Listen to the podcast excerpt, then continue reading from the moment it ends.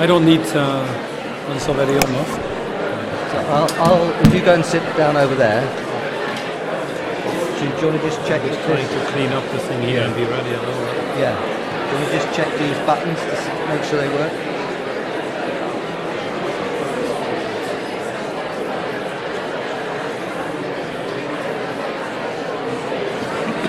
Here, you need this. You need this. Uh, are you going to use slides? No, I don't need slides. I'll just turn here. Oh, oh then that's why it wouldn't work because there aren't any slides. Yeah, right. I don't okay. okay.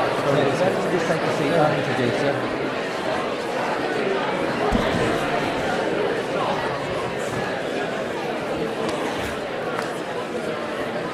Good evening. Um, my name is uh, Nick Stern. I'm Professor of Economics at the LSE. Um, more to the point, I'm a friend of Paul Polman, uh, which gives me some kudos. Um, Paul is one of the outstanding leaders of our time.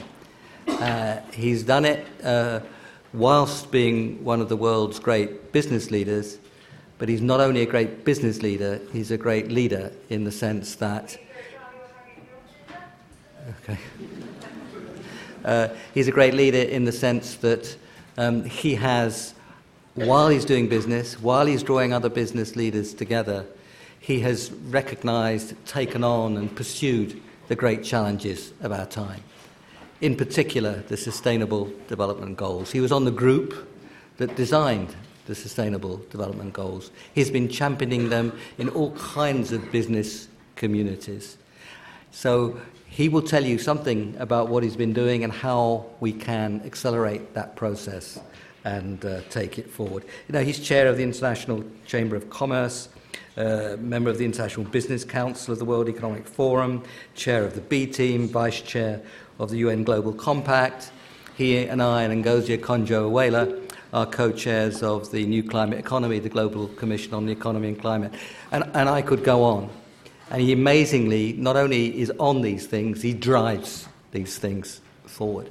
So it's quite spectacular. Now, the reason that you're here in such great numbers is because you know he's a, uh, a great business leader. But let me just underline one thing before I hand over to Paul. And Paul is usually too cautious about explaining how well he's done in Unilever, which he's been CEO for nearly 10 years now. And you remember the, um, there was an at- attack nearly two years ago by um, some man eaters called Kraft. And um, Paul saw them off one weekend, and then, for all I know, probably went out and played football. But this was a very big um, move on something that was fundamental, which was it was driving an attempt by very short term capitalism to change something that had taken the long term and responsible view. And they were seen off, and that was very important. And since that time, their share price has gone down by a third, and Unilever's share price has gone up by a third. So you can make the long term view work, you can make responsibility work. And it's Paul, of all people, that has told us that. And by the way, if the young amongst you uh, are thinking of going to work for Unilever or some other responsible firm, you better get your applications in early because they get 1.8 million job applications a year. And it shows that uh, if you behave sensibly, take the long term view, you get the best people and you make some money at the same time. But, Paul, we uh, are all here to listen to you. I just wanted them to try to understand the quite enormous range and power and importance of what you've been up to. But we look forward very much to you talking to us about new, a new era for business. Thank you so much for coming.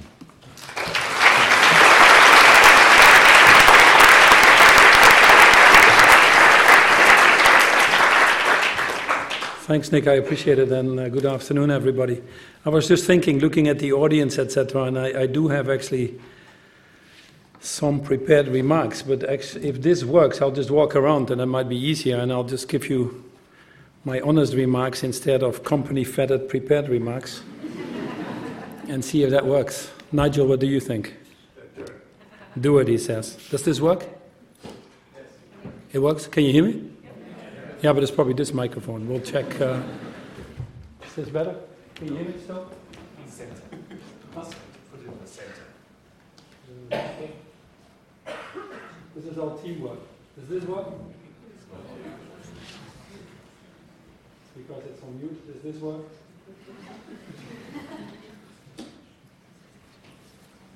Who is uh, technology? Why am I messing up the system totally? The technology is on its way, I think. Uh,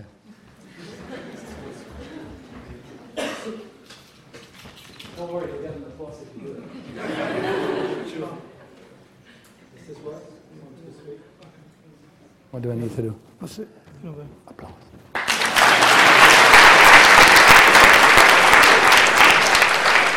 Well done.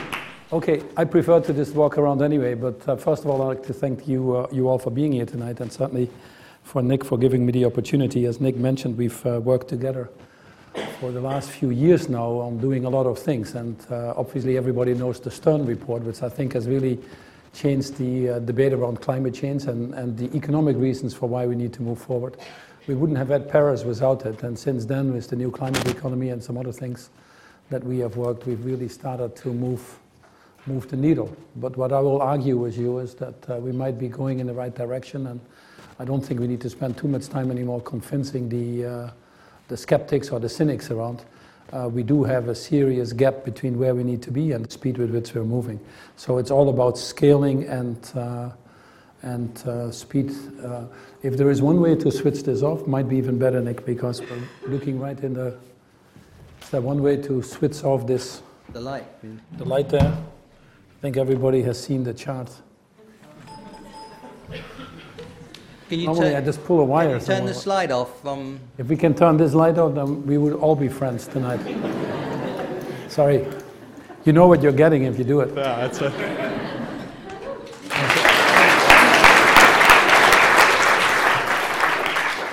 The, uh, I'll get straight into it. Charles Dickens uh, wrote his uh, book, The Tale of Two Cities, in 1851 and now 1859. But, but he, he started the book of uh, It's the best of times, it's the worst of times. It's the spring of hope, it's the winter of despair. And I think that's more or less where we find ourselves right now on the global stage. On the one hand, in the last 30, 40 years, we've never ever lifted so many people out of poverty. In fact, if you look at the original Millennial Development Goals, which started at that time by Kofi Annan, the late Kofi Annan in the year 2000, it talked about halving the number of people living in poverty, which at that time was defined as $1.25 a day. And lo and behold, 15 years later, we've actually achieved that target. Enormous amount of people better off. China, obviously, a big factor of that, but it's not only China. And actually, more people have now access to education than any time in history. Women have actually more rights than any time in history, believe it or not. Less people are dying at childbirth. Less people are going to bed hungry. In fact, more people have access to technology. If, if there's a time to be born, it's now. That's really why I wanted to start with this, because this is not a doomsday scenario I'm going to share with you. This is a moment of opportunity. But unfortunately, it's also the worst of times. What we have discovered, and I think certainly increased our awareness a little bit more when we had the financial crisis in 2007, 2008, that the system in which we were creating this economic growth is simply not sustainable.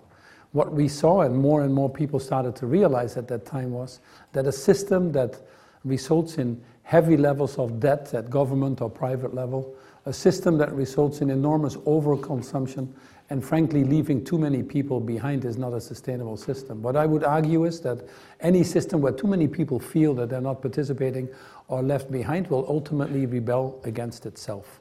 And what you see in different forms or another, without going into the political arena now, because that's not the purpose of this talk, but you see that happening in all countries, unfortunately. The challenges we, we face are probably well known. The first one is the climate change challenge that I'll talk about a little bit more in detail. But you've seen the latest IPCC report coming out.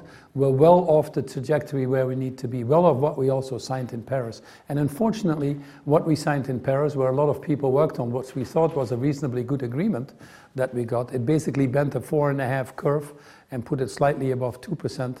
Uh, and, and then with a mechanism of ratcheting up uh, anytime we would renegotiate, is really not on track. For example, if I give you a very simple example of that, 123 countries signed agreements in Paris on forestation or reforestation, uh, um, and, and to, to increase again our, our uh, natural defense against climate change.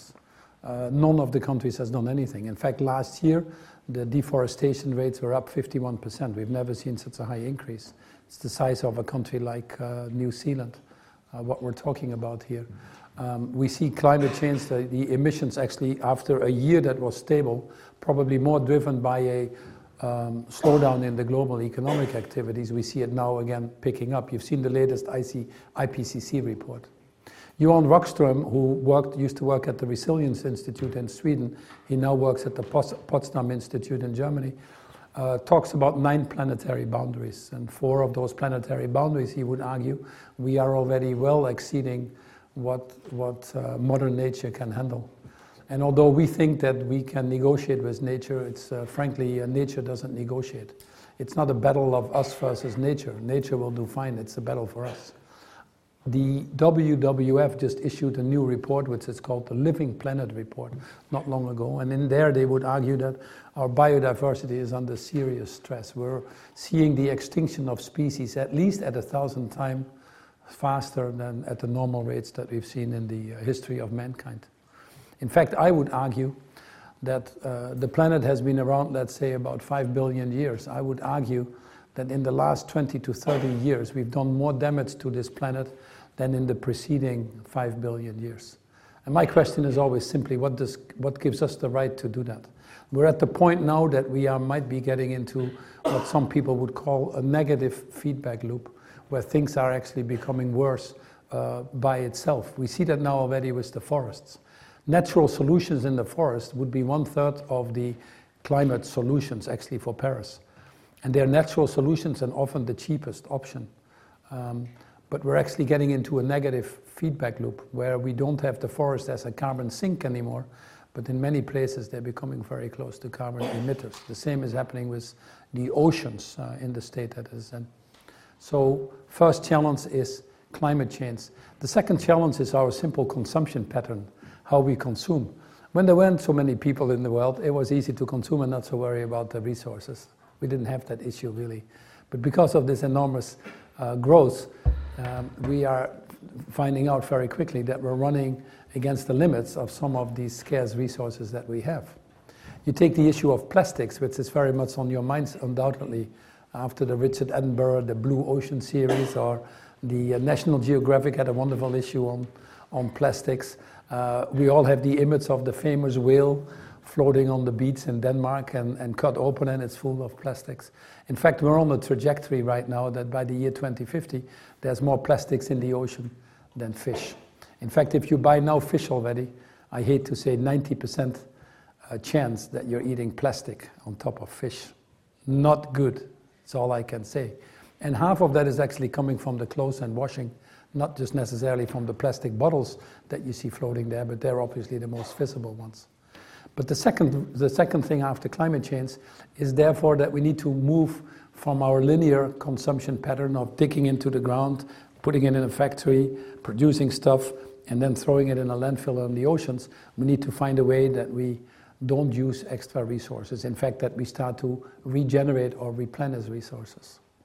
The third issue that we have is an issue that Nick described in his uh, kind introduction, which is that we've pumped so much money into the markets globally, especially since the financial crisis. And we've given so much freedom to our financial institutions that we actually have more money coming out of our ears than we know what to do with. In this world, still, there's about $12 trillion with zero or negative interest rates.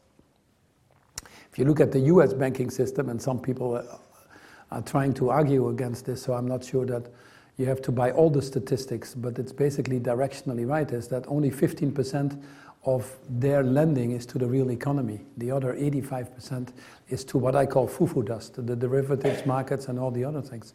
By the way, that's how we got into trouble in the first place, with the subprime market far removed from reality.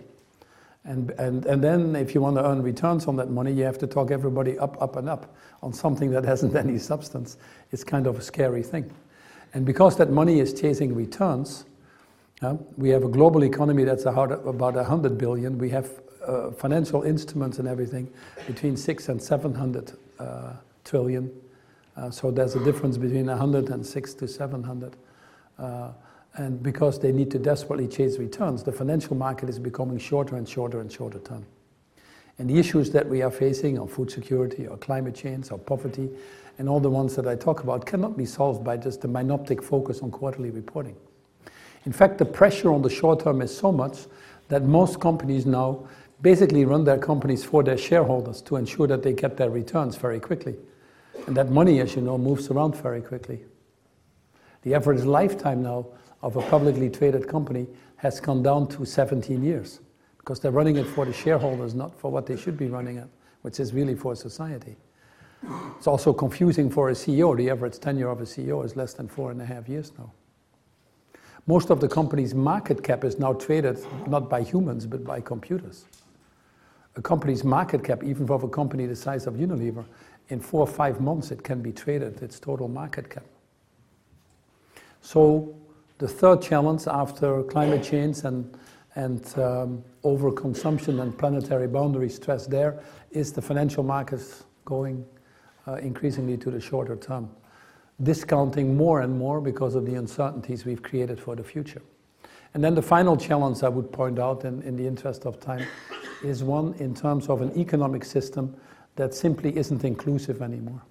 Last year's overall global wealth generation, 84% of that went to the top 1% of the world population. And the bottom 3.5 billion people in this world didn't see anything of that wealth creation. I just flew in yesterday from Ethiopia and Kenya, and I was in the Kibera slum in Kenya, which is one of the biggest slums, more than a million people living there. You can see what I mean. A system where a few people benefit and where the rest doesn't see any improvements is not going to be sustainable. You now have eight people, which we know by name, great people, by the way, but we have eight people that have the same total wealth than the bottom three and a half billion people. So we need to find an economic system that is different, and that's really where the challenge is. Normally, we rely on governments, which is very fine to do, and they've served us very well in the past. In some places, they continue to serve as well. But it's very clear that as these issues become more global, the issues of climate change, the issues of uh, the financial markets, cybersecurity, and all the other things, unfortunately, our global governance mechanism isn't quite functioning anymore. They were designed, not surprisingly, at the time of Bretton Woods, which was 1944. We created great institutions that we still benefit from, but they were designed at a time when about 80, 85% of the world economy was basically concentrated in what we now conveniently call Western Europe and North America. The world has moved on. If you run a company, any of you who might run a company, will have between 1944 and now, will probably have reinvented their own companies 15, 20 times to stay alive in this changing environment. We haven't really done that at that speed, at least, I could argue, at the global level. And hence, the global governance is failing us right now. So, my argument is very simple. If the global governance is failing, we can all laugh about competition, uh, of, of, uh, laugh about politicians. But if we have these challenges, we need to take that responsibility to do something about it. If we don't, who is? We cannot just sit here and see the whole thing sink. So it's very important that business steps up. Now, it's not easy to be a business leader because the challenge that we have, very simple in this economy, we've never faced that. We've never decarbonized the global economy. We're carbon junkies, but we do need to decarbonize. There's no alternative. We need to move to a circular economy model versus a linear. We don't know how to do that. We've never done it. We need to make it more inclusive. We haven't figured out how to do that either. So all of these challenges come at the same time when global governance is failing us. Now, we also know that there is no business case in poverty. And we also know that businesses cannot exist in societies that fail. For that reason, it's important, I believe, that the private sector stands up.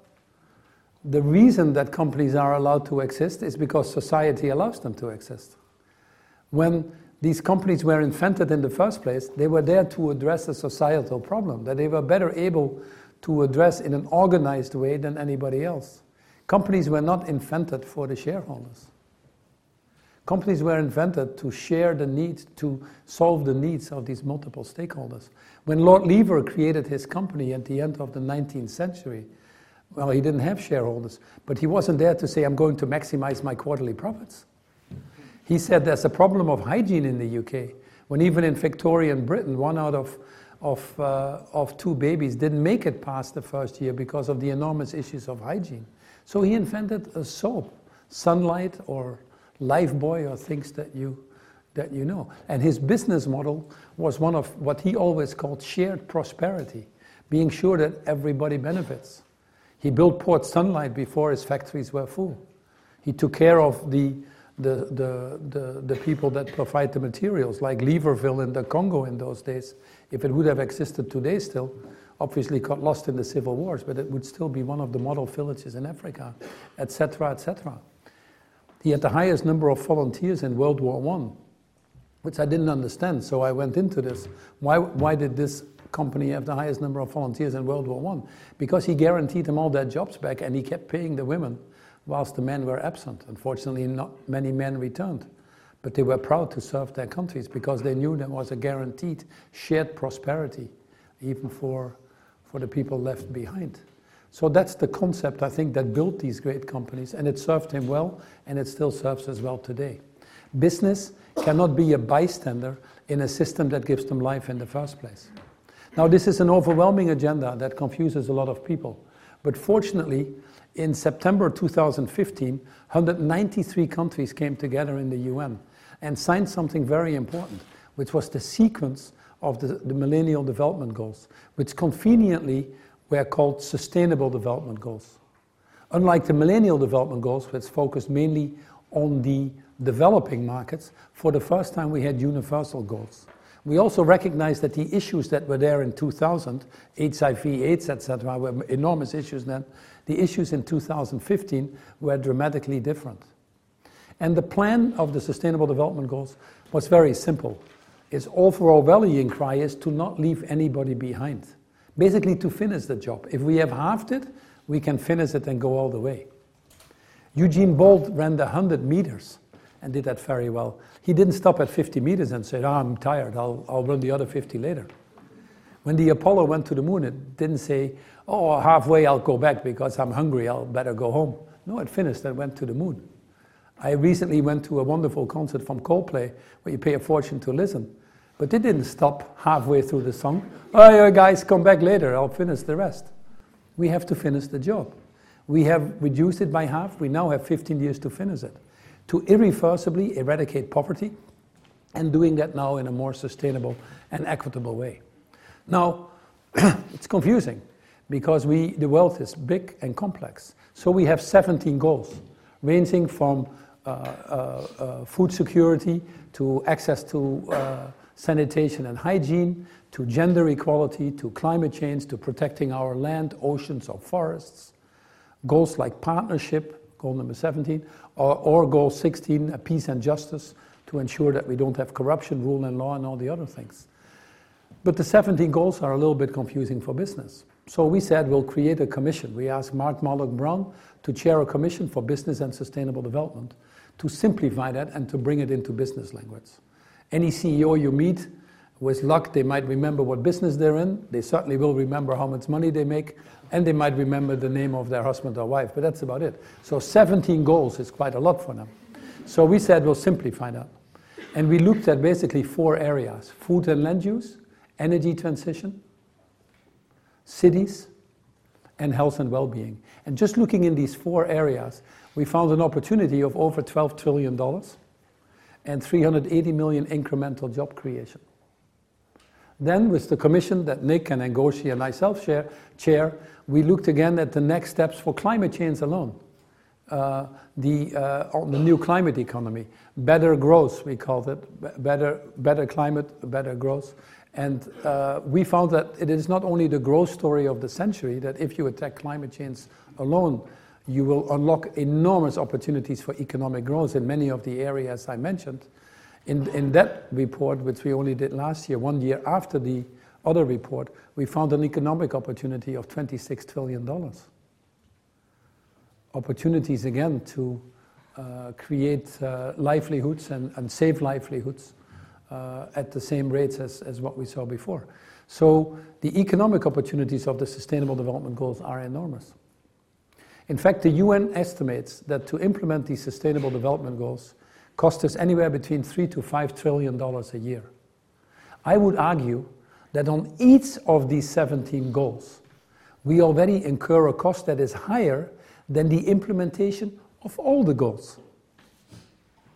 Sounds scary, no? But that is actually the case. And we'll go later into why, why aren't we doing something about it.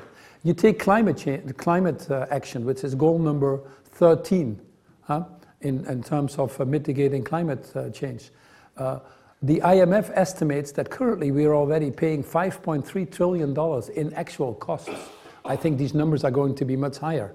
18 of the last 19 years have been the warmest years on record. The cost of flooding and droughts that we've had is over $1.3 trillion just this year alone. The total cost of climate change, $5.3 trillion. That's already at the high end of the goal to implement all of the goals. And if that isn't enough, you look at our food and land use systems, a totally broken system. Where on the one hand, we keep cutting down the forests as if it doesn't matter. We keep the farmers as poor as they need to be, which is very poor. 85% of the poor people are subsistence farmers. We don't give them enough nutrition, so they're stunted. We let 840 million people go to bed hungry, not even knowing if they wake up the next day. We have the audacity to waste 30 to 40% of the food we produce, as if we don't care. That's what is happening globally. If food waste would be a country, it would be the third biggest emitter on carbon. And then on the other end, we're creating over 2 billion people that are overweight and obese, starting probably the biggest epidemic that, that, that the world has ever seen on healthcare cost. And then we have the audacity to call ourselves the most intelligent species. So on the whole food system alone already, for every dollar we would invest, we get a $30 return. But we're not doing it.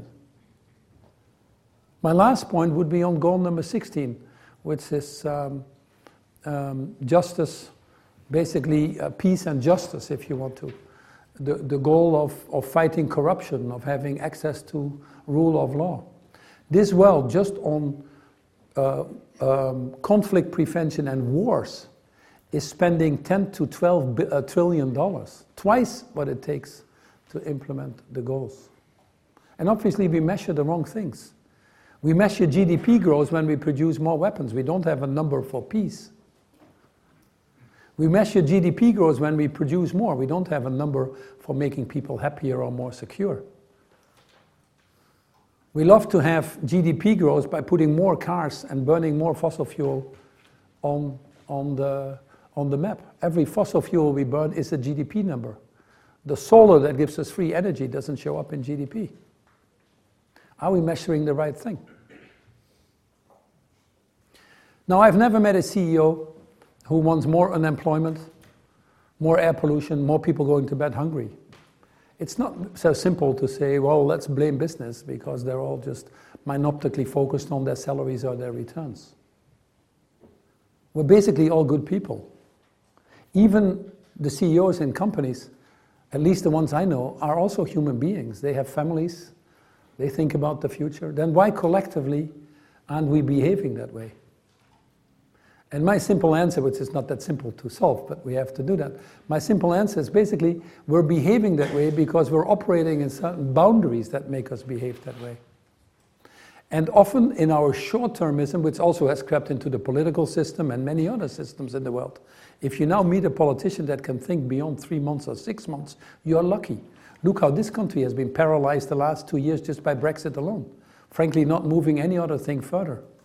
And that, that focus has been myopically on, on the next two months or three months. And that's true for every other country. It's not meant to be a critique to the UK, although I'd happily give it to you. but, but, you know, so you cannot solve these issues if you don't start to not look at the symptoms and try to remedy the symptoms. You need a little bit more space to change and to identify and change these underlying causes. If you move these boundaries, you'll get better behavior. So let me bring it back to my company very simply. If we have a, a big sales force that is selling our products, and I reward the salespeople on the number of orders they write. They're going to write a lot of orders, but they're going to be very small orders. If I reward them on customer service, they're going to behave differently. So the way we incentivize people is, is a function of the boundaries we put around them. So if we want to start valuing um, uh, in, our, in our capitalistic system, we obviously are very good in optimizing the return on financial capital. I think we've shown that, and some people are incredibly uh, smart in benefiting from that. But that's because our, ca- our capitalistic system only rewards return on financial capital. But what if we would also reward our capitalist system with return on social and environmental capital? We would be well placed to optimize it.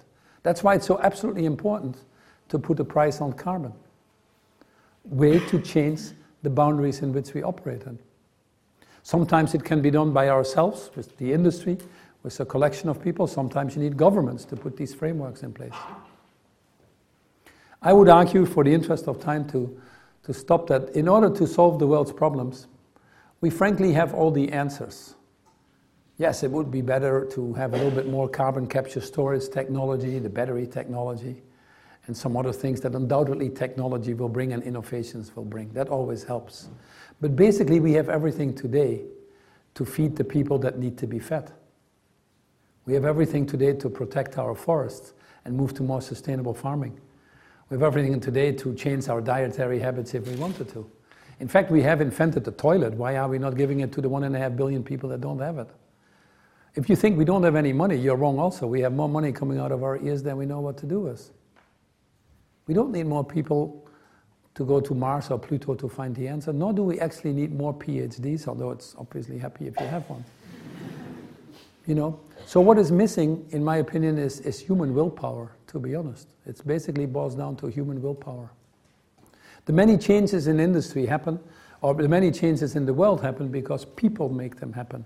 It starts with an idea. Do Black Lives Matter? We are still in. Rosa Parks refusing to stand up on the bus. The enormous force of a Nelson Mandela or a Gandhi. It is people that make the changes. So, my argument is we're short of people and trees. That's why it's so important that we invest in leaders, in the educational systems. Most important thing, investing in youth and women, highest return, over and over proven, including in our value chains. We need leaders with a high level of awareness what is going on.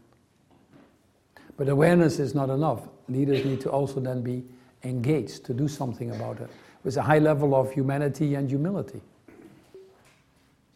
We need leaders that are more purpose driven that understand that putting the interest of others ahead of their own is actually in their own interest. Ultimately, they'll be better off. Leaders that can think intergenerational. Leaders that can work in partnership. Because it's very clear, as Einstein said it well when he said the definition of insanity is to do the same thing over and over again and expect different results. It's not going to happen. We have to work at a different level together, different forms of partnership than we've had before partnerships that are intergenerational, partnerships that are for the common good, partnerships built on a high level of trust and commitment to put yourself to the service of others. These are skills, I would argue, that you indeed find more in the uh, female side than in the male side.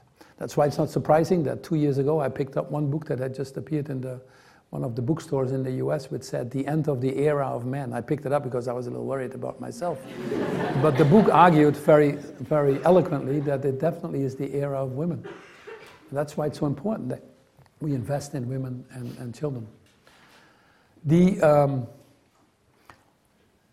the final thing I'd say is um, the Dalai Lama said it well, in my opinion, when he said that if you seek enlightenment just for yourself, to advance yourself, you miss purpose. But if you seek enlightenment to advance other people's uh, needs, then you are with purpose. Really getting to the essence of putting yourself to the service of others. I always remind people that we belong to the lucky 2% in this world. I grew up in the Netherlands. My father worked in a factory. We had six children. We frankly didn't have much money. I'm the first one in my family that went to university. But I could go because we didn't have to worry making it past the age of five. We always had a toilet at home. I always had food. I never remember really being hungry. We got free education from the government that put us here. We couldn't have afforded it.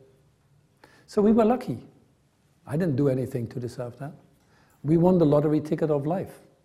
Now, if you belong in that group that basically is financially independent, can do what they want, can move around, can work for companies, can pursue their desires, you really only belong to the 2% of the world population. And if you belong to that only 2% of the world population that is lucky enough to have won that lottery ticket of life, then it is your duty to put yourselves to the service of the other 98%. If and when we do, we'll all be better off. Human willpower is what we are missing. And by the way, as Al Gore always points out, that in itself is a renewable resource, so that's why we like it. So thanks for that. I think I'm basically on my time, Nick. You were having to, you have to give me a warning shot. No, no, you, But you, then we can open it up for anything. Absolutely. Yeah, okay. Come. I was trying to time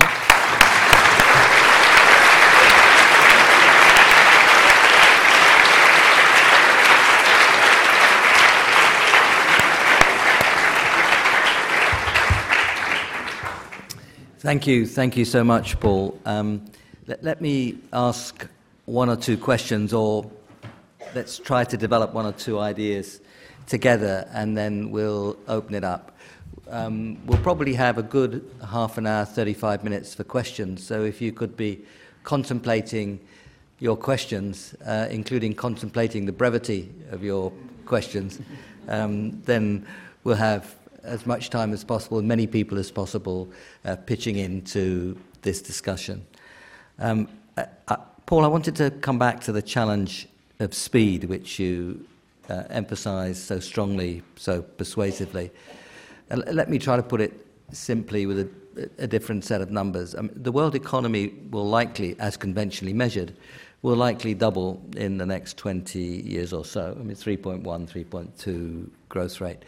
In that period, we have to cut emissions by at least 25%, probably more, to uh, give ourselves any chance of the Paris uh, target of well below 2 degrees, let alone the 1. Point, the 1.5. So, if that new economy looks anything like the one that we currently have, uh, our emissions will go up by 50, 60, 100%, not come down by 25, 30%. So, the next 20, and then we would be setting off for 3, 4 degrees.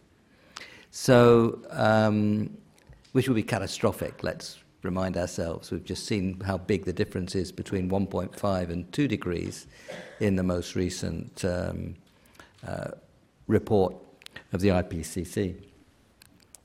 So uh, there's the challenge of speed. I mean, you put it, you quoted Johan Rockström and how we're already past three or four of um, the nine boundaries that, that he described. So the question then is the, the one you put to us, but I've just tried to underline it with some boring economics, is the, uh, it's, the question is the challenge of really big changes in real time.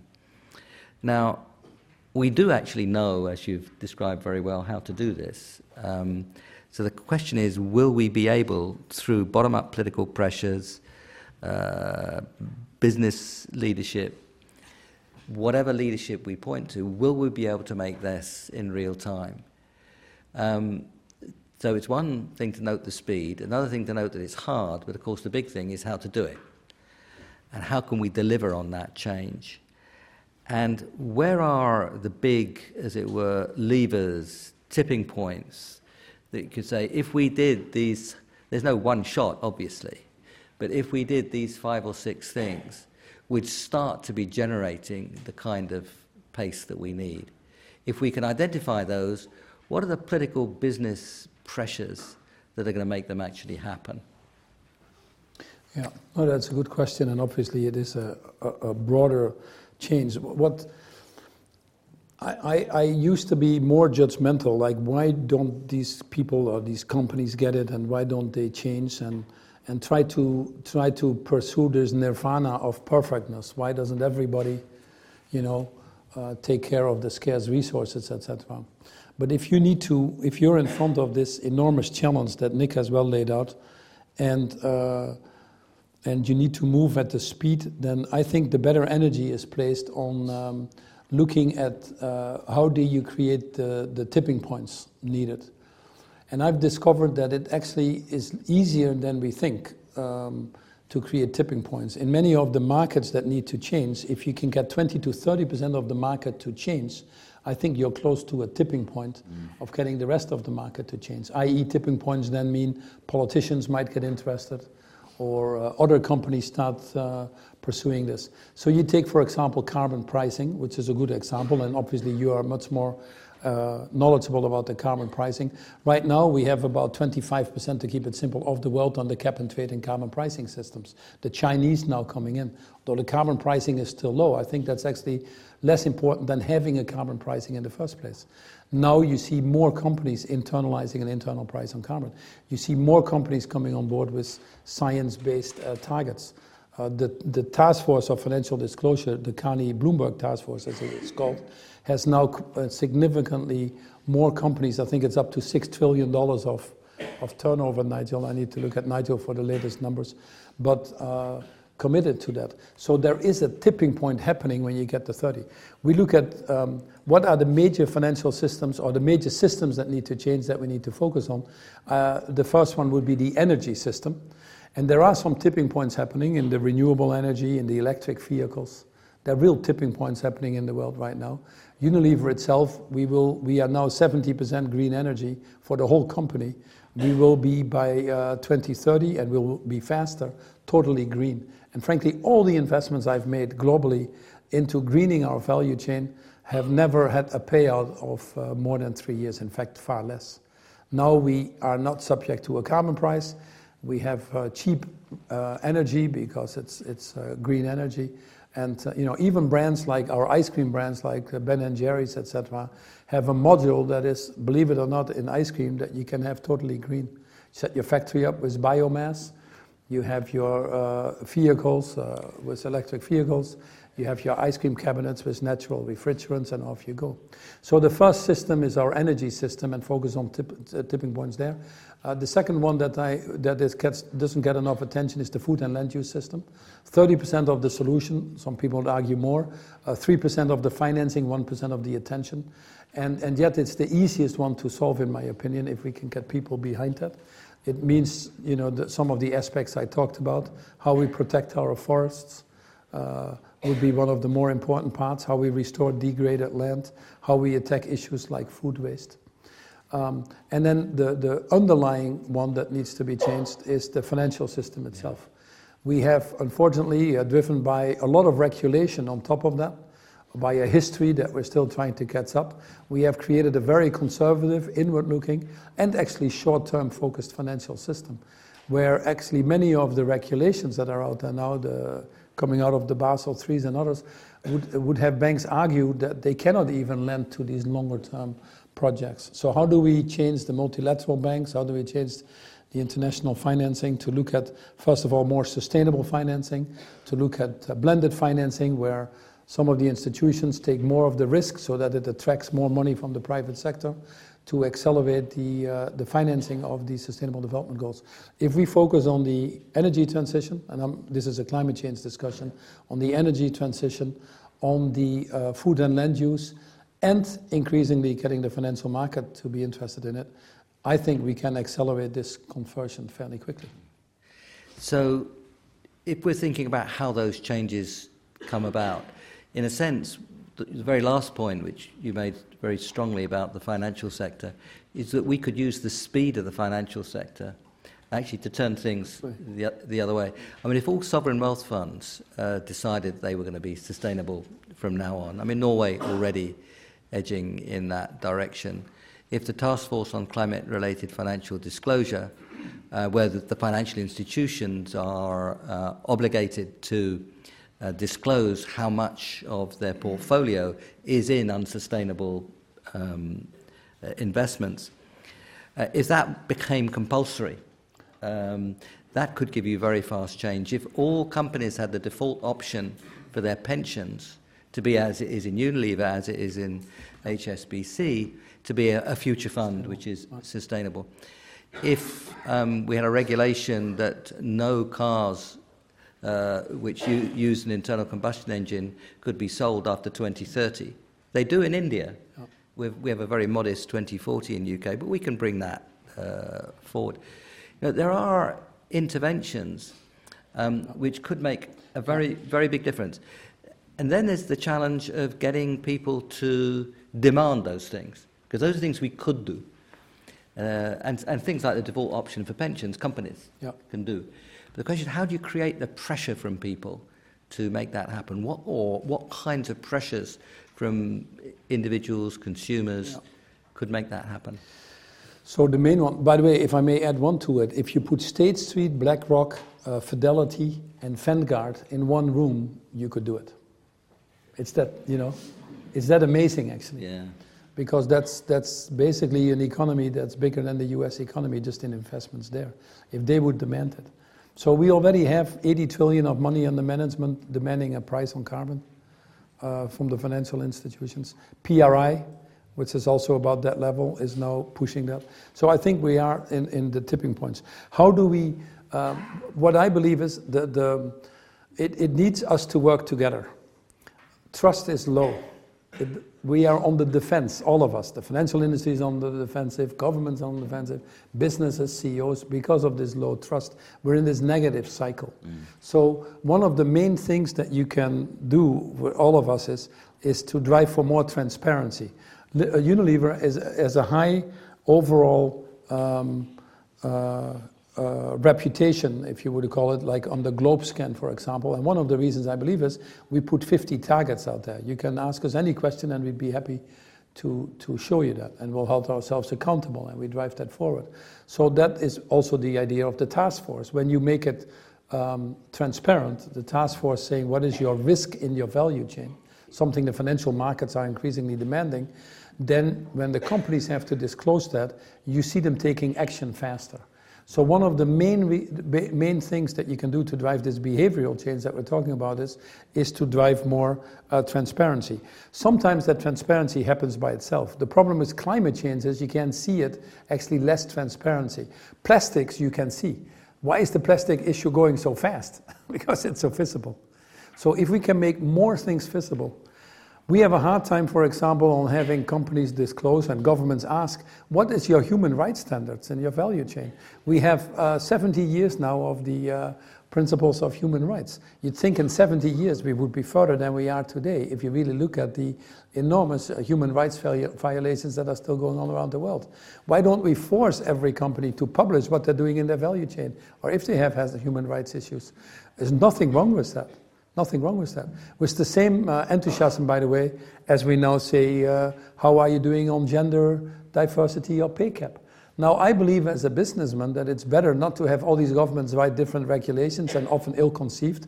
Why don't we proactively start doing that and create broader coalitions that uh, do this? That's why we've created, for example, the Global Consumer Goods Forum of all the major retailers and manufacturers in the world. Uh, in this country, Tesco would be part of that, Walmart all the big companies like ours that produce.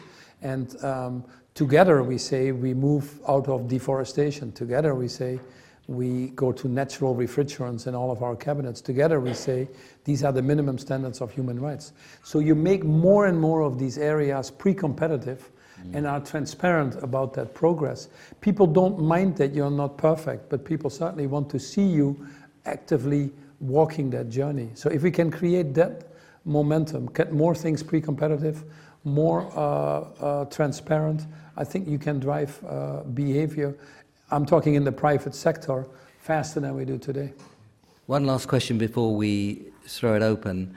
You've described a process and you've lived a process in Unilever which shows that those firms that do take a long term view, do behave responsibly, can and for very good reason, are likely to be more profitable. And there's more and more evidence for, yeah. for that view. H- how fast is that sinking in in the corporate sector? Um, uh, slower than I thought over the last 10 years because we already said 10 years ago we're going to decouple our growth from environmental impact, we're going to improve our overall social impact. Mm. We put all these targets out there building 25 million toilets, creating 5 million jobs for smallholder farmers. All of our brands have actually what some people would call weird targets. We, do, we want to reach 1 billion people with hand washing so that they can make it past the age of 5. We have targets on how many women we want to reach to build uh, self esteem and we link that to many of our brands. And we can show that our brands that have that stronger purpose grow faster and are more profitable. Yeah. So it's not only an issue of uh, how do I get a green tomato and, and, and cut my tomato waste, it's an, it's an integrated uh, business plan.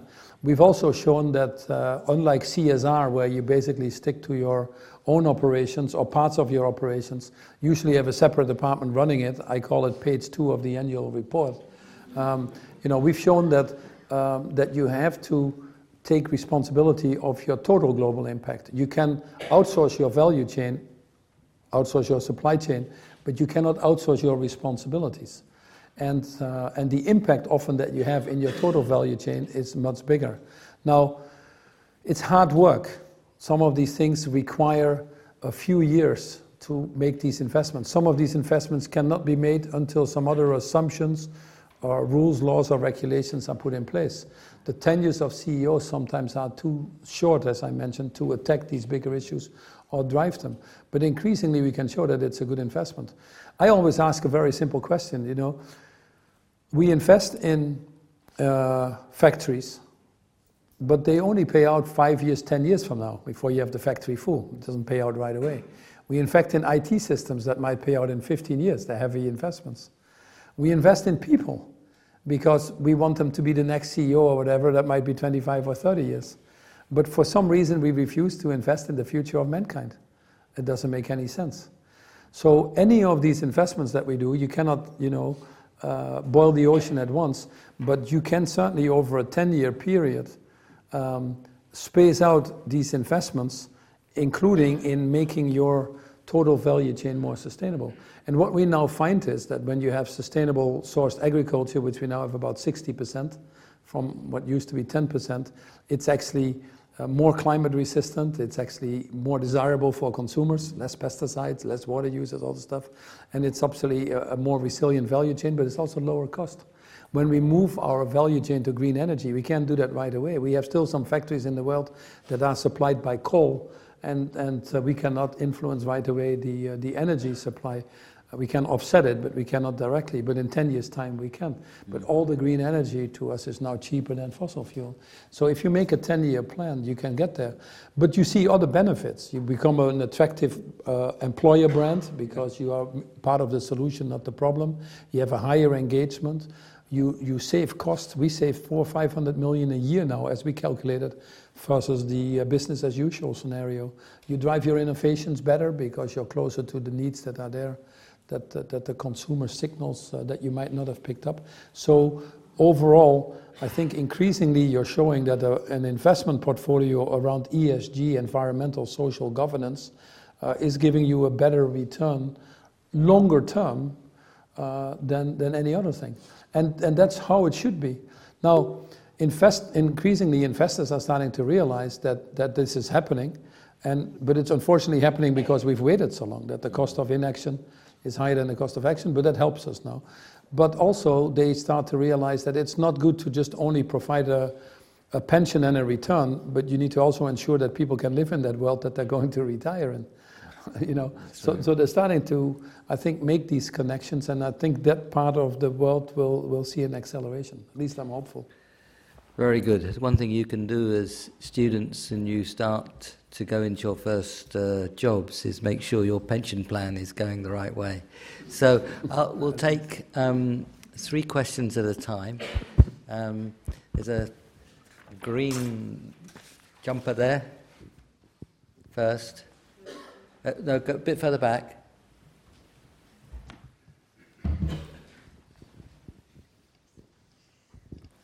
Then, then there's next to be there's a red jumper just here, just down the front. When Nick said three questions, it's not each person. No, no. And, then, and then, we'll, then we'll go to the tie wearing person over there. Yes. Okay. Please. th- thank you. So um, I'm Dutch myself, and I'd like to ask you about the topic that has not been addressed yet, namely the dividend tax in the Netherlands. Um, so how how I perceived it um, is that this tax basically addressed a point where Unilever sort of showed how this long-term capitalism model can actually fail, um, because you yourself um, had to comply to the short-term basically questions of British shareholders. You lobbied um, to move uh, Netherlands, uh, Unilever to the Netherlands in order to protect it against these um, attacks from shareholders like Kraft's.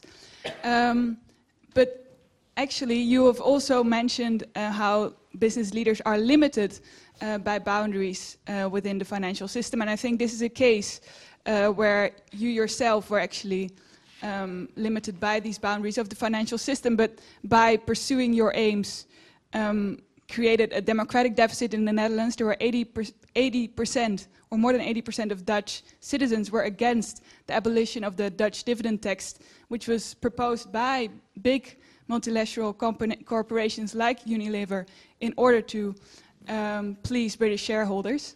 Um, so I'd like you actually to elaborate a bit further on on the solution of making business work for for society um, Yeah. and and your failure to on the one hand have Three. global Well, I governance can take and this quickly. um, Yeah. Okay. Yeah. I think we had the You got your point. The, um, but your, your, your question or your statement or, or your lecture has a lot of uh, assumptions. has a lot of assumptions in there that frankly are not true. And that's how, where you see how you can influence a population and a, and a populism. First of all, we are a dually listed company, Anglo-Dutch, which is in a world that is moving much faster, is giving you limitations to be long-term successful. It actually opens you up to attacks because you only have to attack the half of us and you hold us totally hostage. So it actually prevents us from being more longer term. So we decided that it would be good to be a single uh, company. Like, in fact, the 35 dually listed companies in the last 10 years, only six are left. So this is the trend. Everybody understands that, the shareholders as well. Now, the shareholders in any country, in the UK, you don't have dividend withholding tax. So we can incorporate in the UK, and that's a valid option. We said if the Netherlands is an option for the shareholders, then obviously they're not going to uh, go to the Netherlands if they have to pay more tax. If you can buy your same products cheaper in Aldi than in Tesco, you go to Aldi. It would be naive to think that. Now, then, the Dutch papers position this as we don't like tax. Well, if we don't like tax, I wouldn't have chosen the Netherlands or the UK to make that a single company. I could have gone to the Bahamas or some other things. So it's not a tax issue for us. In fact, we pay quite a lot of tax and we're proud of it. And I've also said in the Netherlands, I would actually don't mind paying more tax if it's well spent. So then it gets to what tax system there is. And the government probably didn't do its best job to explain that. It became a discussion of we are not going to have the dividend withholding tax in the Netherlands, the revenues. So grossly overstated, but we don't have these revenues. So that goes at the expense of poor people, of schooling and education. So you all of a sudden become a criminal. It's not true at all. I just say have the right tax system. Have the right tax system. The Netherlands happens to be a very open company, a country where there are no natural resources. You depend on uh, your global links. It's probably one of the most global countries in the world, bar Singapore or others. If you don't want to have the multinationals there, which is a choice, it's a democratic choice, you're going to miss out a lot on the economy. But the debate became a political debate between two parties. Is there an opportunity to have the government fall or not? It's nothing to do with Unilever. And the many of the real issues that needed to be talked on, how do you make these economies function for all, were not being discussed in these emotions. That's a pity. A pity to such an extent that the shareholders said, if that is the risk we're taking, we're not going to vote for it. So we had to call it off. It's a missed opportunity for the Netherlands, not for Unilever. We'll find a solution. Might not be the best that we can propose, which is our fiduciary duties, but it certainly is, is a, a, a, will, will end up in a situation for us that we can run the company efficiently long term. So it's not a shareholder issue, this at all. Nor is it an issue to go to the Netherlands for protection. We don't need to go to the Netherlands for protection. There are many companies in the world that are not in the Netherlands, and the protection in the Netherlands under their corporate governance code is increasingly converging with other countries. In fact, there are many other countries that have better protection in, confession, in, in uh, governance codes. The US has actually more protection in terms of what they can do with uh, golden shares or protecting against takeovers than you can do in any other country. So the issue that was being played in the Netherlands, and I'm appreciative that you brought it up, is, is an issue that is totally different than what you're insinuating in your questions. It's actually the opposite. Okay. Thank you, thank you, Paul. Let, let, let, me try again at having three in a row. And could you m- make your question uh, a little even shorter, Definitely please? be yeah. brief. Yes, thank you. Thank you very much for an interesting discussion. First of all, um, that was that's raised some really great points. Um, as influential people, you've no doubt come across lots of other influential people too. So I was wondering whether or not you might be able to offer some insight into their psychology. Because I, I don't quite understand how they appear to act in ways that are against, well, they're against self-interest and, and also against the interests of those that they care about. Um, I was wondering whether or not you can offer us some insights on that. Thank you. Thank you. And uh, gentleman right over there, and then we'll. Thanks. and then there's another red sweater just here. Yep. So my name is Steve Podmore of, of Big Crowd and, and Transform Global. You, first of all, thank you, Nick and Paul, for your leadership on these issues for quite some time. Um, you both mentioned there's all the money in the world is out there. And there was kind of a shopping list of if we did this, if we did this, if we did this.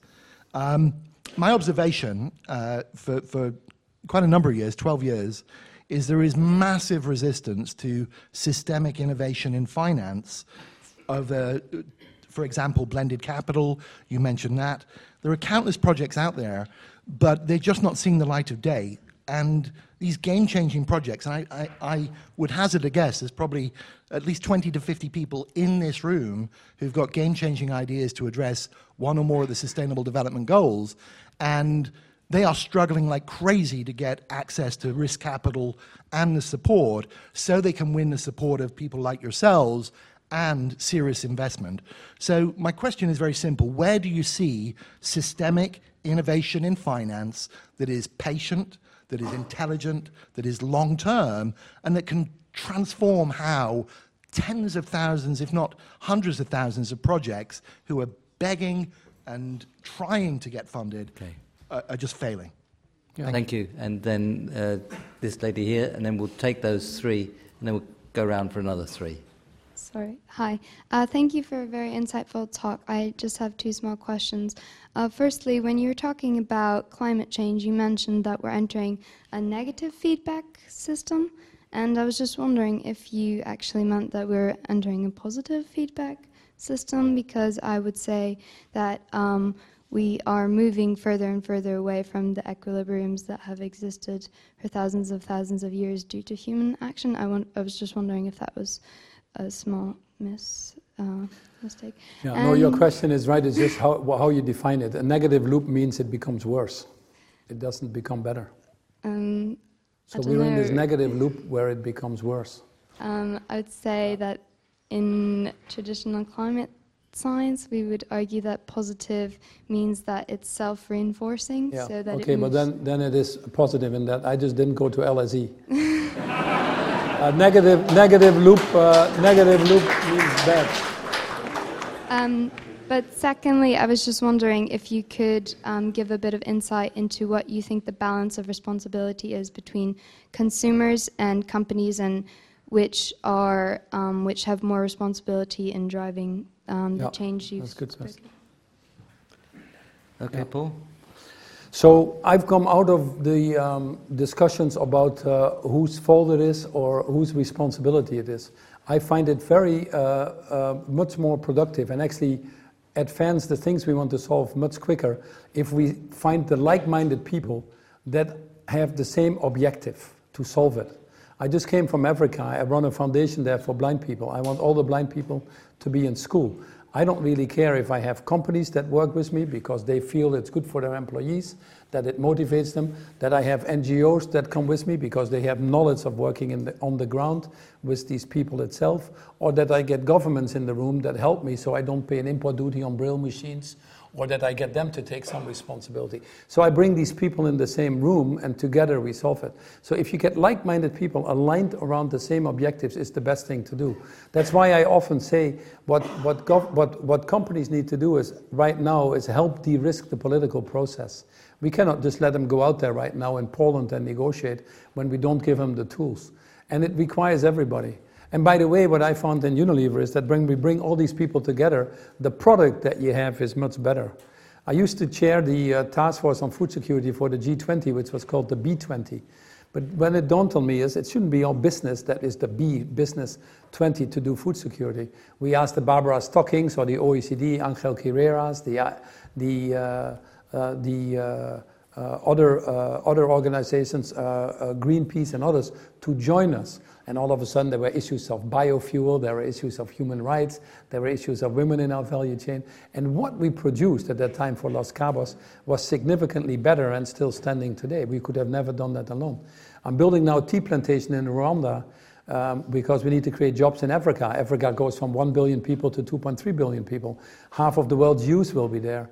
Uh, we can't even handle it now in Europe. Think about then. Uh, Africa cannot create the jobs or cannot have the food enough, the effects of climate change would be an absolute disaster.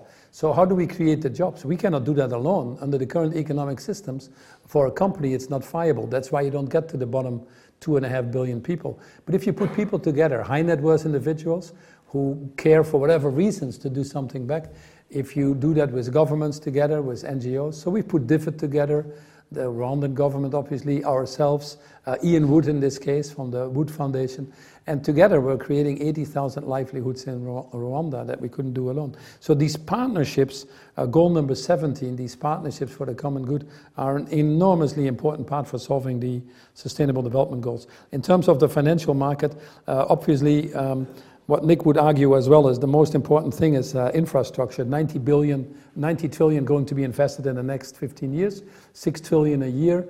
Uh, look at London, most of the road system still comes from the Roman times, so what we're deciding now really locks us in for a long time to come. Again, coming back from Africa, all these cities are going to be, you know, uh, uh, you know the, the Mombasas of this world or the uh, Addis Ababas are going to be mega cities, the Lagoses.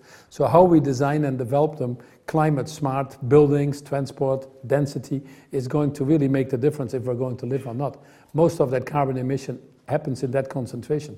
Right now, 50% of the world population lives in cities, with the 7.5 billion people, i.e., 3.5 billion people live in cities. The world goes to 10 billion people, and 70% will live in cities.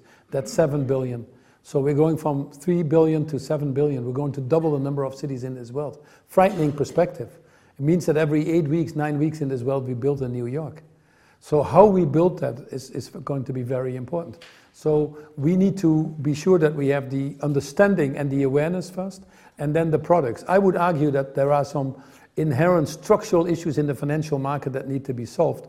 But I would also argue that we don't have enough of the products that, you know, despite some people feeling frustrated that they can't get the financing, that we don't come with concrete products that can actually be put forward. The banks themselves are not going to come with products. But increasingly, you see banks wanting to have uh, green financing, impact investing. That market is actually growing very fast. If I look at Unilever again, where we invest quite a lot of money every year, we pay, we, we spend four billion in, in, in capital spend. We have the spendings behind uh, what we do in our infrastructure, several billions. So we're quite big spender. But my return on invested capital is 19%. And it has been for the last four or five years. So a very high return on basically running the development agenda. And, by the way, our shareholders are happy because over the 10 years, despite what some people say or read in the papers, we've had a 300% shareholder return. It's a very good model. And you will have that if you have a 19% return on invested capital. But I've created those products. I can finance them myself. I put the right people together. I don't need to deal with all these buckets. And where the challenge is right now is in the system is that although everybody understands what needs to be done, the returns are actually very high. It is that the people that do the investment are not the ones that see the return. Someone needs to invest in sustainable palm oil by financing the farmers for two or three years when they don't have the yield. But then the benefit might not get to the person who is financing that. You see that? So you need to line people up in a value chain and start to think differently about what their roles are and how value is being shared in that, in that value chain.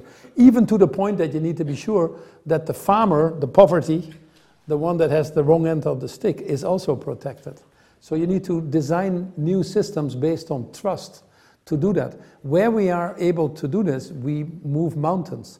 We've created the Rise Fund, uh, for example, with TPG, uh, which I happen to be on the board of, which is a two billion fund.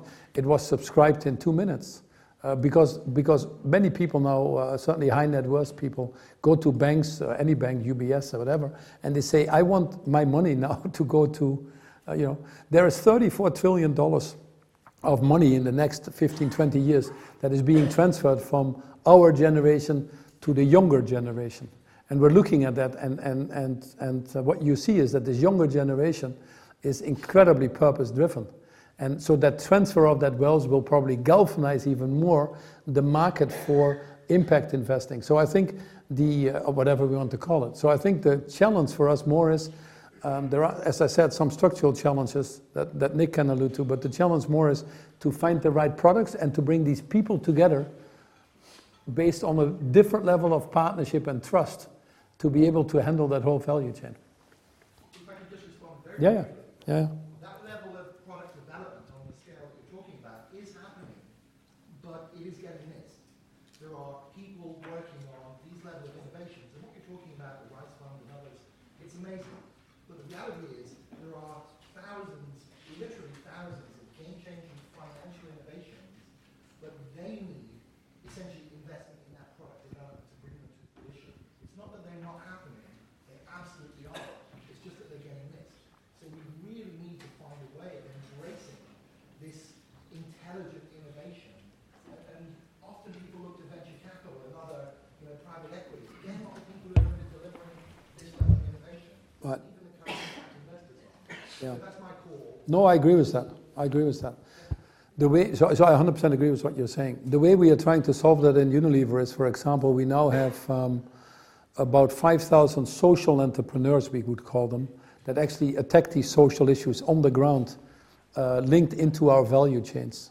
So we would be heavily financing them ourselves. Very two second example Ivory Coast, a lot of mayonnaise because the Belgian habits, you know, colonies, uh, Belgium, France, whatever. A lot of mayonnaise, but no bottle suppliers. Uh, mayonnaise being imported from Belgium, five times the price, ridiculous. Houston, we have a problem. We need mayonnaise in the Ivory Coast. So, but I don't want mayonnaise in the Ivory Coast. I want 10,000 smallholder farmers who have a job in the Ivory Coast. Mayonnaise for me is a means to an end. So Unilever, way too big. We can't do that. Paul, it's too complex. I lo- love you, but I can't do it. I find a small entrepreneur who does fish farming and has a, always with a telephone and manages the fish farms in Ghana so that they feed well and that they get a higher yield, help these poor farmers, lift them. I go to an entrepreneur like this, I said, you know, get me 5,000 smallholder farmers in, in Ivory Coast to produce the eggs or the, the sunflower oil, whatever you need for the whole thing. And, you know, one or two years' time, I put a system in place like that. That's the type of social entrepreneurship, that's the type of investment we should encourage and drive significantly faster. We find far more creativity in that sector that we upscale than we find anywhere else. So how can you set up systems that connect them better? It's what you're really talking about. So we're thinking about that, but I agree with you, it's not happening at the scale it should be happening. And uh, the, the first question, how do you, the psychology of influential people, why don't they get it? Why do they apparently act in what we can see? It, why, that they are acting in a way that is actually against their self-interest, against the interests of uh, people in general. So why don't they see it? How can we influence them? Yeah, it's the famous prisoner's dilemma. I'm not sure that they don't see it. It's just that they feel disempowered. It's also individuals. You know, if you talk about all of us, often I hear, "I'm too small. The problem is too big. I cannot make a difference." Or if I do it, I look out of the window, I still see my neighbor smoking a cigarette, driving his SUV out of his driveway, you know, and, and going for the next big purchase. So what difference does it make? So we, we in Unilever have created something that we call uh, small actions, big difference. If we collectively could make people aware of what each individual power is, we can actually move individual behaviors quite fast. And we're seeing that on some things. Uh, we see the market moving quite rapidly on, on food in terms of to uh, demanding actually uh, sustainable sourcing, organic, bio, neighborhood farms. Uh, there we've created enough awareness. On plastics, you see the same thing. We've created enough collective awareness. The movements to deplasticize your bathroom or your home is growing faster than anybody can cater to it. I completely agree. But what I was talking about is, is um, influential people who are disempowered. They do actually have influence, and yet Sure. they still appear to be acting against. Yeah, well, yeah, yeah, yeah. Sorry about that. About, Sure. Yeah. So I, I think the, the short tenure of CEOs has something to do with that. The, the drivers of their performance have something to do with that. As I said, it drives your behavior. So there's no question about that. It's a survival game out there in an economy that's not functioning very well. And also, it's damn hard to do it because you have to put these coalitions together. You have to run risk. There is a vested order. There are the cynics. If you see in the Netherlands with that previous question, there are the newspapers, etc. They're not interested in the solution. They're just interested in trying to pull you down or stop you. And often there's also a risk of going fast in terms of bearing the cost whilst others get the benefits. So many of these factors get in the way. But I think there, there are some changes happening driven by the young demanding more purpose and demanding from companies to be more purposeful, driven by uh, transparency. The internet has some good elements, we're discovering some other ones, and by the fact that the cost of not doing things is actually becoming higher than the cost of doing things for those few CEOs that might not have the moral compass. So if we can put these right coalitions now together, we, I think we can overcome some of these challenges that might have been more difficult five or ten years ago. We, thank you. We're very close to the end. Now, you've got to imagine now that we're in the uh, blitz session of the um, Carlsen Caruana chess match. So only only one sentence questions, please. I'm just going to take three one sentence questions and ask Paul to close it out very uh, quickly. Um, there's this, this lady just just here. Yeah, the, no, I meant the one there. Sorry, some some people are going to have to mi- miss out. Um, and there's that lady right at the back, right at the far back. You're going to have to excuse me. There, there are lots of hands. So, um, and then there's the there's the, the, the yellow T-shirt here. And, but please, absolutely one sentence. Far away. Who, Thank got you. it? fir- Where's the first one? Shall I go first? I've lost it now. W- w- yes, please, but very fast. Um, I was wondering how can we use the issue of plastic pollution, which has really captured the public's imagination, to address issues like climate change, as they're both driven by unsustainable uh, consumption patterns. Thank you. Right at the back, please. Hello. Hi. Hi, Paul. Uh, thank you so much. Um, uh, w- which is the brand of under Unilever that it's uh, growing bigger, like the green brand that is growing bigger under Unilever, and why is that, in your opinion? Is it because it's a hum- it indulges a human need or an environmental need? Thank you. Thank you. And this last, very last one, just here, please. Yellow T-shirt. Yes.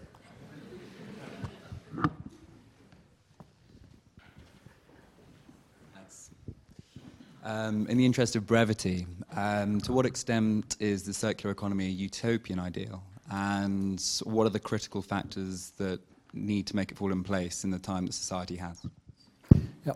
So uh, a circular economy is not a utopian idea. Uh, nature doesn't know waste. Waste hasn't been invented by us. That's the sad thing. We have decided uh, five years ago we want to run all of our factories, 562 at that time, with zero waste. Product supply said it can be done. I said, don't worry, you get a few years. Not as many as you want, but you get three, four years to convert. We actually did that in two and a half, three years. What we found was by just designing things differently, not only do we save a lot of material, cost issue, we get higher motivation, quality goes, all the other things combined. Europe is now implementing a fairly progressive package on circular economy that, that comes from the time of Pot- Potočnik still, when he was commissioner. We think that that could save Europe about $1 trillion. But it requires an infrastructure to be set up. If you now think that plastic, all the plastic we use, uh, only 14% gets reused, 86% is lost in economic value after its first use, is bizarre. We just came, uh, Nick and myself, from Indonesia, where the World Bank IMF meetings were. And we're setting up in Indonesia now, which is one of the main polluters, like some other countries in Southeast Asia, systems to put recycling in place on, on uh, plastic. And by the way, it's very good economics. But a company alone cannot do that. They don't have that critical mass. If you put these coalitions together, governments, uh, you can go quite fast, quite far. So a circular economy where nothing goes to waste, I think is a mindset issue more than anything else. And we're seeing it happening. Now the good thing is now increasingly we get to a sharing economy with many things already, which is a certainly a part of and, and a direction of a, uh, of a circular economy. But yeah, if you see in, in, in uh, the fact now that um, Uh, uh, uh, one and a half uh, to two billion people are basically consuming today over 90% of the world's resources whilst we are already using more than one and a half planet. All the other people where I just came from are not consuming anything and they aspire to consume like us. It just doesn't work. There is no alternative. So a circular, a company that thinks about that, that's why we in Unilever have totally decoupled our growth from environmental impact will have a competitive advantage. Which brings me to the plastic issue, because plastic hits you on all the things. It clogs the oceans, uh, it, it, it's related to fashion, which is a big driver of it. It is uh, immediately on reputations of our companies. You now see a photo of a bottle on a beach or in an ocean, and you're gone with your product, in my opinion. So, uh, uh um, 15% uh, of the uh, carbon emissions related to the production of all of that is a fossil fuel thing. So, people are starting to think quite rapidly now in, in the, on the um, uh, supply side of changing because in this case the demand side is already faster. And there are indeed people looking at how fast it went on the demand side, what can we learn from that to have that also on some of the other system changes that need to happen, like climate change. And I think that book still needs to be written. And we have a few, you know, some people would argue a few months, but I think over the next year or two we will get uh, better on that. In terms of the brands of Unilever and green brands, we don't look only at it on green brands because what we're talking here about with the Sustainable Development Goals is obviously environmental and social. But for example, Domestos, which you know very well, has as a goal to build 25 million toilets. We're well on the way to do that. The brand is growing very fast. But the way we do this requires us to be sustainable, 100% recyclable plastic, and all the other things. But it's the goal, the overall goal of attacking open defecation makes it very motivating to work on the brand, makes the brand also very close to the issues that are out there. So we've come up with products, like for example in South Africa, there was a big water shortage. People couldn't flush their toilets anymore. Hygiene is often an issue of smell more than anything else. So we had a product that just masked the smell. So you basically used the same water, but you didn't have to, and it changed the color. So it didn't have to deal with some of the unintended consequences. We would have never found out this product if our brand was not so focused on solving these world problems. We, we put other uh, waterless shampoos out there now, which are doing very well for us, coming out of the Brazil droughts when people in Sao Paulo couldn't take a shower type thing. So it, it also advances our innovations quite rapidly. Uh, another brand is Dove. I deliberately take non-environmental ones, but Dove fights for women's self-esteem. When they reach 100 million women, improve their self-esteem. Many of you have seen the advertising like sketches and all the other things. Dove in, is in many schools now, 10 million a year to give women self-esteem. Not surprising, the brand is always growing high or, or, or single double digit. Lifebuoy, which is a brand that we had to adjust because normally you need to wash your hands for 30 seconds with water. There isn't enough water. It's only 10 seconds now. So we have a better product, uses less water. But its only mission is to help a child reach the age of five. We've hit 600 million people by being in all the schools, teaching them hand washing. Sure, it sells more soap because you create a practice. But if you make that soap sustainably and all the other things, then you solve a societal issue. Those are brands with a purpose. By the way, also doing very well. Even a brand like Ben & Jerry's, you might argue, it's ice cream, it's pure pleasure, it's indulgence. Do we really need that? I leave that question to you. But if we can design Ben & Jerry's in a totally sustainable way and use the brand as an activist, it was the only brand that was at the COP21, which is not an environment for brands and, and corporates. It was the only brand that was allowed on the floor with all the negotiations because it had this ice cream with this big slogan if it's melted, it's ruined. And they went around everywhere, the whole world, with, with, uh, with that, uh, you know, in Tesla cars and all that stuff. Sure, the ice cream did well, but boy, did it bring the issue forward. Just like it did with the issue of LGBT. Or now we have a wonderful ice cream, which is peach and mint, which is in the US, which is a very good combination flavor, and it's called impeach mint. So, uh, you know, so even, even, um, even activists, even activist brands, people now want brands, it's like human beings. Brands need to stand for something, have a point of view, and make this world better. And if you do that, you'll do very well. Because then consumers say, I like you, I want you to be around. So that is my whole point. Become, with all what you do, part of the solution. Don't be part of the problem. Paul, we have to come to an end. There's a whole host of questions. Our apologies that we weren't able to take them, but it's a measure of the inspiration that you've been. Paul, you've been a, a real leader from the big picture of Sustainable Development Goals down to what we just heard about how um, brands can uh, work magic if they're designed well and you have a sense of humor. So I think you've been in the presence of one of the world's great leaders if you give him a big round of applause, he might come back.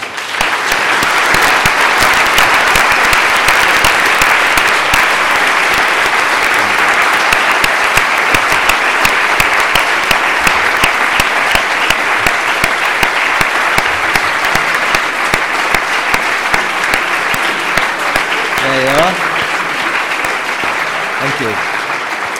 Thank you. Thank you all for coming.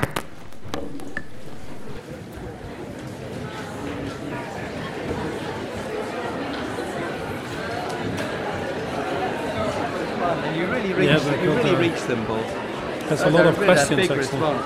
Yeah, but that isn't that what we're. No, no, it's good. I feel bad.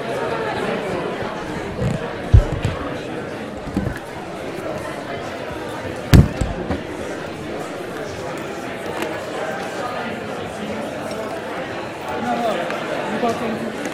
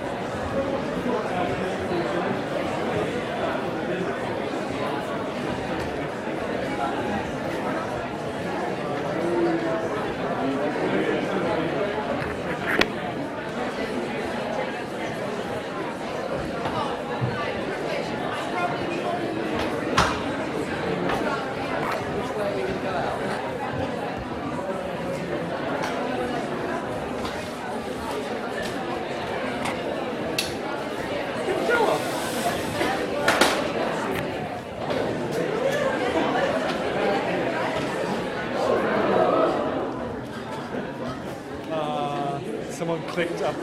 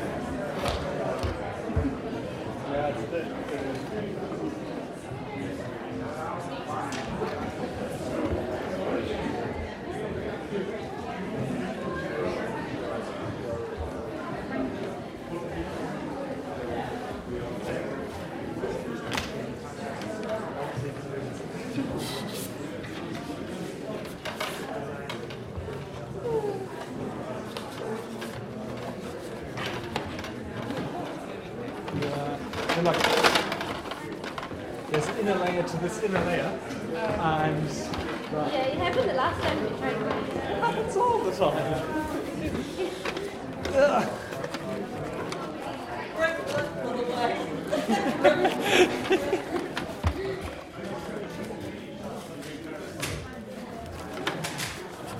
You've gotten used to it by now, Dad.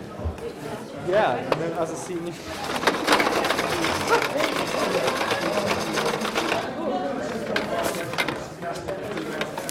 It's really fun to watch, right? Is it? It's just like very satisfying. Right, let, let, let me experience that. No, no, I, I want to experience how it is to watch. okay. I don't, I, I'm gonna give it back to you anyway, so Oh, do you just put it in like that? Okay. I don't think it's gonna work, right? No, I don't, I don't, I don't think, as a senior, I do, do not. So- Wait, so do you want to take it out, like put like your hands in, like I don't know, like I do not. it's,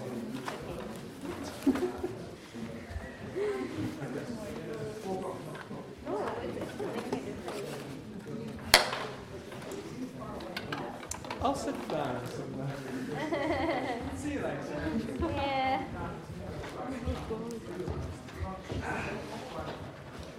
Do you want to just take it out?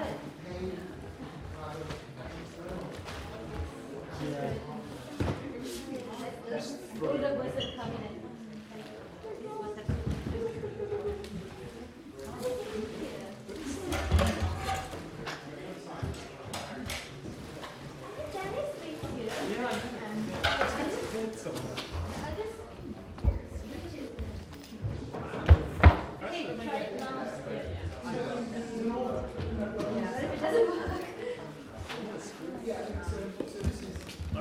Thanks so much. Is